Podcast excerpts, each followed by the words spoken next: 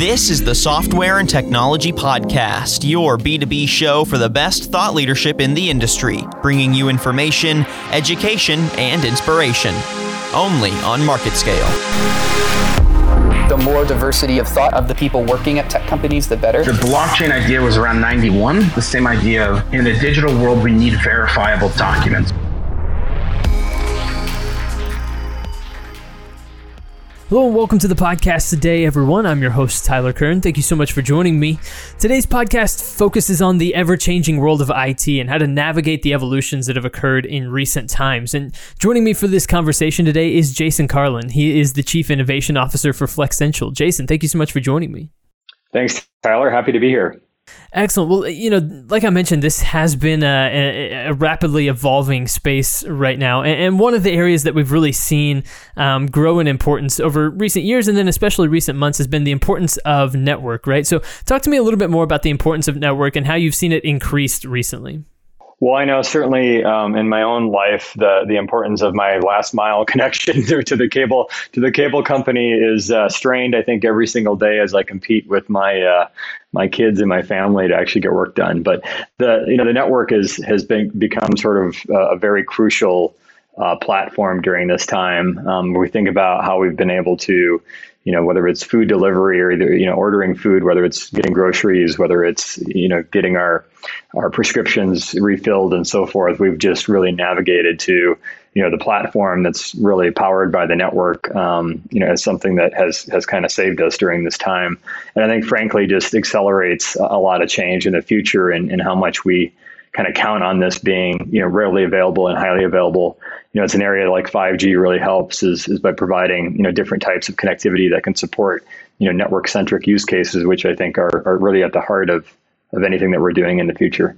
Absolutely, absolutely. And it, just from my perspective, and as I said, you can correct me if you think that this is uh, an incorrect statement, but it feels like one of the enduring lessons um, for businesses that have come out of this pandemic has been the importance of agility and adaptability. Right. So, what kind of tools have you seen uh, come available when it comes to IT that have really helped businesses adapt to the current climate and, and what they've had to work through as as we sit here during the era of uh, of COVID nineteen?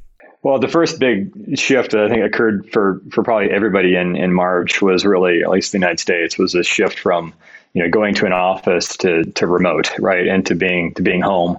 Um, you know, we we just had our customer advisory council a couple weeks ago and, and asked you know some of our top clients, you know, very similar questions, and you know, just there there are some very basic things like, do you have a good chair? um, mm. Do you actually have uh, more than one monitor, or do you have any monitors at, at, at all at home? Um, so there's the physical aspect of that accommodation and being able to uh, have the employee experience kind of top of mind, so that they can actually be productive in in these remote scenarios. Um, the second is really the you know goes back to the network, which you know having access to uh, VPNs, having access to your technology, laptops, et cetera, all became very, you know, very critical during, you know, during this time and, and had some customers do very rapid expansions with uh, their VPN platforms and, and things like Global Protect from from Palo Alto and others that that could help scale, you know, kind of this rapid shift from an office location with really great, you know, circuits and, and dedicated networking to really remote and, and home. You know, I think the agility part of this is is really huge just as we continue to adopt and adapt you know the ability to, to change um, you know there was a, a great story about the the New York you know public school system which you think about the density of New York and being able to educate you know students which is you know required by law to to provide an education and um, you know, they actually had to ship out uh, Verizon MiFi's to, to all their students. They were locked down only to the school network and locked down to uh, applications supported by the the school and, and learning management system but it became a way for them to provide you know network connectivity and very remote or or in this case very high density and just not great you know great network connectivity. Absolutely. So uh, tell me a little bit more about next generation technologies and the impact that they have had during this time whether it's co-location or interconnection or hybrid cloud and edge computing strategies. Kind of talk me through um, those next generation technologies and, and, what they've been able to uh, to provide for businesses during this time you know, is a, a data center platform that has been networked together uh, to provide interconnect between all of our facilities as well as the, the largest networks on the planet, peering locations, carrier, you know, hotels, cloud connectivity, and really provides a, a, network fabric that allows you know customers to sort of take the network and, and make it a competitive advantage. We also provide cloud services and professional services on top of, of that infrastructure so that customers can kind of pivot between you know their needs in, in co-location, which often are driven by demands in a location, and I'll come back to that in just a second. Um, to to cloud, which you know cloud traditionally has been a little bit more centralized. You, think about Amazon and, and Microsoft; they typically run their cloud platforms in um, a few locations across the country and so latency kind of is this the speed of light right? Which you know my joke is that stephen hawking's you know unfortunately passed away i think a couple years ago but but didn't solve speed of light. So we're still we're still garnered by speed of light you know as an issue in applications. Mm-hmm. and you know as we get more more devices on the network as we get more content that we're generating ourselves and i think um, there was a statistic where where youtube you know, today, it was probably about a year ago, there's about 300 hours of content generated every minute on top of the YouTube platform. So if you go do the math of that and you just think about how much video content that is, and that's just YouTube. Now take, you know, Facebook, Periscope, you know, Twitter, mm-hmm. all the other, you know, TikTok, et cetera. And you just think about how much data that we're creating. Now, some of that data is is throwaway, right? It's for entertainment value, even though there's I think you know there seems to be a lot of people making millions of dollars off their YouTube channels, but you know that isn't necessarily business critical data. What is business critical data is things like you know video and telemetry and lidar to make sure that your manufacturing floor is safe and secure or maybe it's making sure that your campus um, that you have school or that you've got a sporting event is safe and secure or your uh, railway platform flying across the country and you've got positive train control and all these regulations to make sure that your train platform is following the right you know the right safety rules but also being able to do some real-time monitoring to make sure you know if that poor cow that's that's on the railway track you know a, a mile ahead that that's something that you can detect very very quickly and get that data back to the train but also get that data outside the train. These are applications that are very latency sensitive. So when you think about things that are moving or things that are sort of you know closely tied in together to the location and where that data is being consumed and, and that positive control mm-hmm. you don't want that positive control to take you know seconds for you to get that feedback that ha- that feedback has to be within sub you know sub millisecond feedback to be able to stop you know activities so you can prevent you know safety issues and i think that's that's really a, a, great use case of, of looking at latency and why edge plays such a really important part on changing the dynamics of the of the platform. So instead of having all these centralized cloud platforms and these data centers that are in relatively few locations, the edge will be in, in millions of locations that allow us to consume services you know quite differently than we consume today but also you know start to count on them even more autonomous vehicles is another great example of this probably uh, used you know maybe too often because I, I know for a fact that car isn't going to make a call over the network to figure out whether it needs to stop or not. It's it's something that has to be embedded in the car itself. But the network plays a huge role in in keeping the car's software up to date, understanding you know farther down the road what's happening in a mapping you know a mapping condition or a street condition, um, and then also communicating between vehicles to get a better sense of of what is happening on the street. Those systems all have to work together to be able to give you you know that self-driving experience because otherwise it just wouldn't be safe to go do it. And that's really what edge kind of powers so, what have been some successful use cases where you've seen solutions deployed in a way that have been extremely effective during this time? Be it, you know, uh, increased use of, uh, you know, of new video chat tools or, or, things along those lines. Have you seen some successful use cases, particularly, you know, healthcare or something along those lines? Yeah, we've we've definitely have. Um, you know, we've got a couple of customers that um, I've spoken to recently. One one's a CEO of a of, of a mental health, uh, a bunch of mental health clinics. Um, and his comments were, "Look, I've actually been able to see all my patients in the last couple of months, mm-hmm. rather than them getting stuck in traffic or trying to find a parking spot, because of really the ability to to use telehealth." And I think it will just become very common for us to to use that as a you know just our day-to-day technology. I, you know i know for my own family we're getting very used to it. It's like well why would i why would i spend time at the doctor office if i don't need to? Um, we have another customer that that went from about 70 to 100 sessions in a month and they're a, a, large, you know, cancer cancer center um, here in the United States, and um, you know now they're doing over four thousand a month in telehealth visits. So I really think it's a way to one certainly reduces cost structure in you know hospital systems and, and, and care, which I think is an important um, area. And then I think you know two, it just becomes you know more efficient that we can uh, be able to to you know pull specialists in you know very dynamically and get you know expertise that you know typically would have been you know something that had to be scheduled far in advance. I think it just makes it much more dynamic. And then you kind of add to that this growing idea of the Internet of Things, right? You know, having more smart devices that can do you know more data collection at the home or or at the person you know thinking about kind of the apple watch and the next generation of that you know the current generation can already you know, kind of tell you whether you're having a heart attack or not.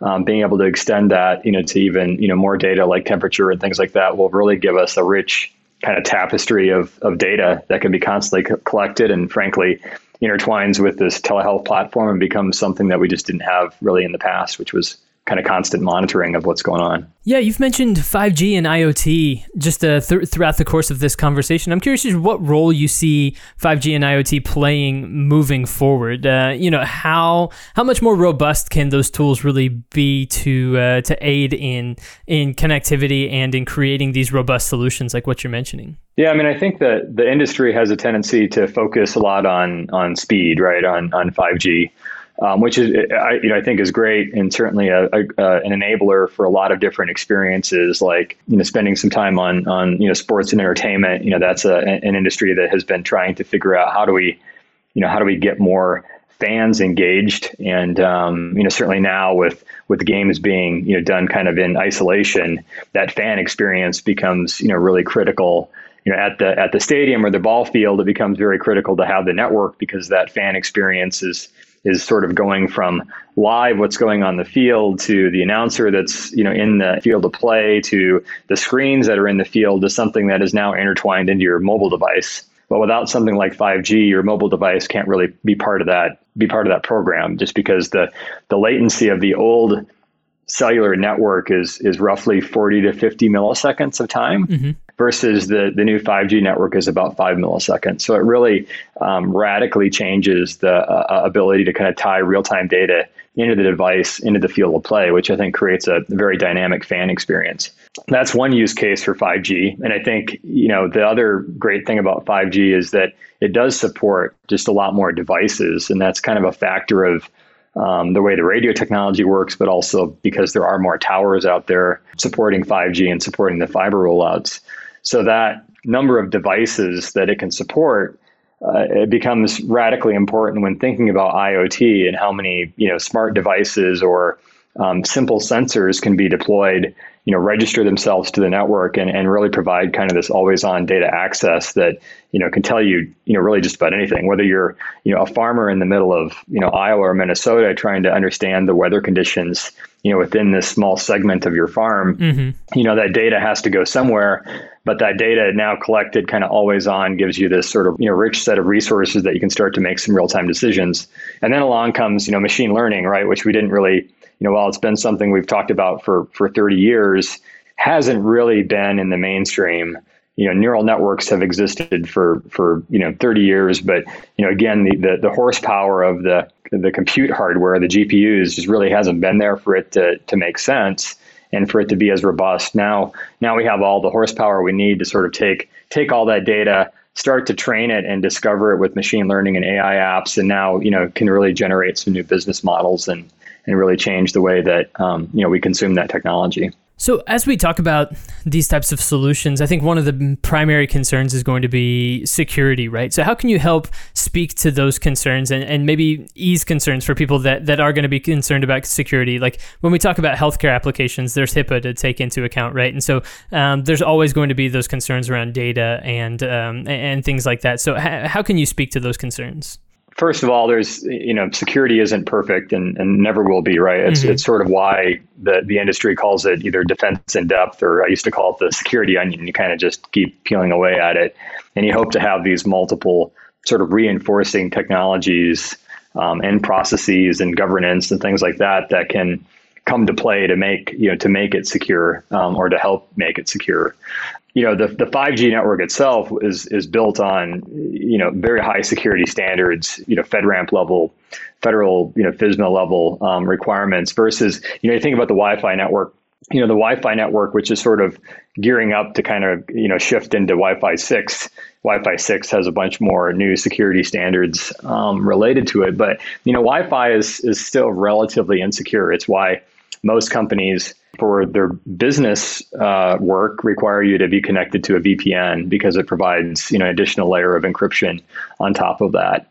You know the good thing with the 5G network is it's sort of that is built into it, right? And so that security model isn't you know isn't as as um, concerning. That doesn't mean that devices don't still have to be secure and that applications have to be secure. When it comes to HIPAA, you know it'd be it'd be great that we could actually you know, just like our, our ATM cards or just like our credit cards, if, if we could have sort of full control of our health record mm-hmm. and know who's using it and know and know what's going on. And you know, I think we'll eventually get there because, you know, really we should we should have to approve or authorize you know really people to go get that information kind of within our own control today it's it's there are just a lot of different standards um, and proprietary standards in the way um, medical records and, and, health data is stored. You know, a good thing we do have HIPAA that I think provides some ability to, to keep the ownership of it, uh, you know, sort of contained. But, you know, frankly, we don't have a lot of visibility into sometimes how that data is being used, which, you know, can be a little scary. Right. For the most part, you know, larger companies and, and how they use that data for research and things like that, they're anonymizing the data. So it's not tied back to the individual.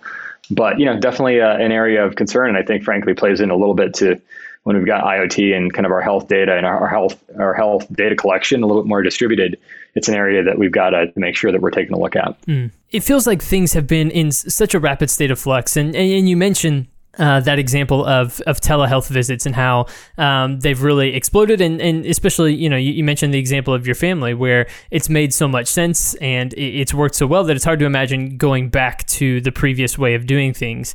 Um, and, and you can see the benefits of that. You can see the benefits of telehealth be it you know not having to leave your house uh, not having to sit in a waiting room with uh, potentially other sick people things like that, that right. that's a, that's a solution that seems to make a lot of sense. And you can really see that enduring beyond just this this pandemic pandemic time. What other changes and evolutions do you see that you think this makes sense moving forward, regardless of if we're in a pandemic or not? Well, the other uh, you know kind of area that that at least we were you know watching um, sort of within our own company dynamics and how our customers were using our platforms, but also you know just looking at the industry is is cloud right right so mm. you know we've kind of gone from you know this this idea of cloud first you know say five or six or seven years ago where you know, you, you, you didn't get fired if you were using Amazon to something that is becoming, I think, a little bit more cloud smart, just as people have gotten used to the, you know, what are the good things uh, about public cloud? What are the bad things about public cloud? And certainly the acceleration of cloud usage over the course of the last few months